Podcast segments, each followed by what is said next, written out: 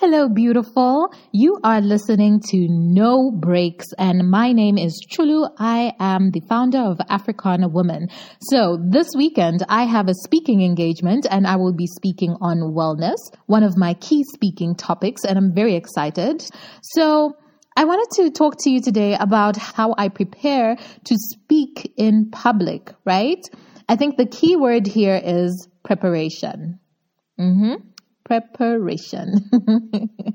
so I actually learned this from my first job. I saw how the directors would go into practice when they had to do a, a pitch to somebody and they would practice for hours. Um, they would critique each other, correct each other. And it was just like, wow. And I think it's something that has stuck with me and stayed with me for this long when I talk about how I start first, the first thing that I do is I lay out a skeleton and I look at how much time do I have. Within that time, how many questions can I ask? I also think about how can I make this interactive? I think if you've heard me speak, you know I love interaction. I live for interaction. So, you know, how can I make this an interactive session? And then when I have that skeleton, then I think about, okay, as a storyteller, and I think for me, storytelling is very key and important because people remember stories. I want you to know this. People remember stories. When you just go out and start spitting facts, you know, numbers, and you do not wrap it up in a story, it's very difficult for there to be retention in someone's mind. However, if you have an event and you speak afterwards, and you know, most times when you ask somebody, Oh, what did you take away from the speakers? They will tell you a story that they heard. Okay. So for me, a story is very important. And as you know, a story has a beginning, it has a middle, and it has an end. So I need to know what is going to be the beginning, has to be nice and strong. And then the middle, that's the meat of the conversation. And then the end is also very impactful and important.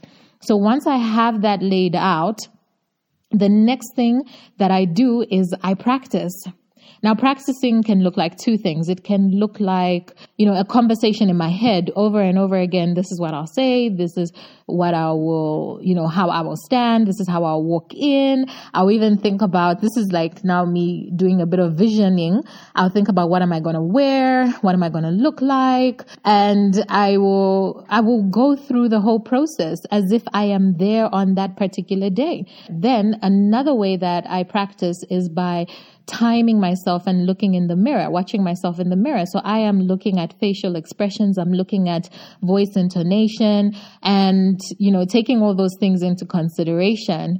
So when I practice and practice and practice and I feel satisfied, the next thing that I do is I write out prompts for me to help me remember what I need to say. Because, you know, sometimes you get into a speaking space and then maybe somebody asks you a question or there's a big sound and you get distracted and you kind of lose yourself, right? You lose where you are in, in the speech. But when you have the prompts, you can just look at it and say, oh, okay, this is what I'm supposed to be saying. Now, the prompts are not full on paragraphs. They're literally just short phrases, short sentences. And why I can use a prompt is because I am telling my genuine, authentic story. So it's not like I'm going up there to lie about what the story is. This is like the story that I know. So it's very easy to pick up um, a story from just a prompt. Okay. Then the event shows up. And one thing that I don't do is I don't spend the last few hours trying to cram and remember what I'm supposed to be saying. Oh my gosh,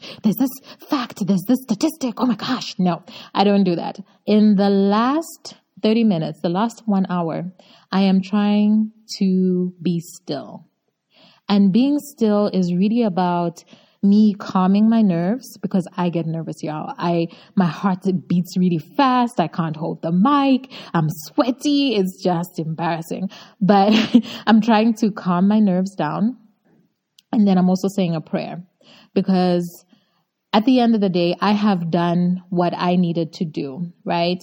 I have done the preparation. I have practiced. I have written the outline. I've written the prompts. So the only thing left is to ask God to speak through me to the people who need to hear the message in the way that they need to hear it, right? So then I get up, I do the speech. Now when I get to the end of it, I know there's some things that I forgot and, you know, didn't mention, but that's okay. Why? Because I have already committed it to God, then what needed to be said was said and I leave it at that. So I'll be like, oh yeah, I forgot about that, but then you know, I leave it at that. so yeah, that's basically how I prepare for a speaking engagement. I would love to hear from you what you do. And if you've got any tips for me, that'll be great. Let's share. Let's keep the conversation going. Please find me on social media at Africana Woman. And guys, if you think you learned something from this, please do share it. Yeah. Share it with a friend, share it with your sister, share it to whoever you think needs it. So see you tomorrow.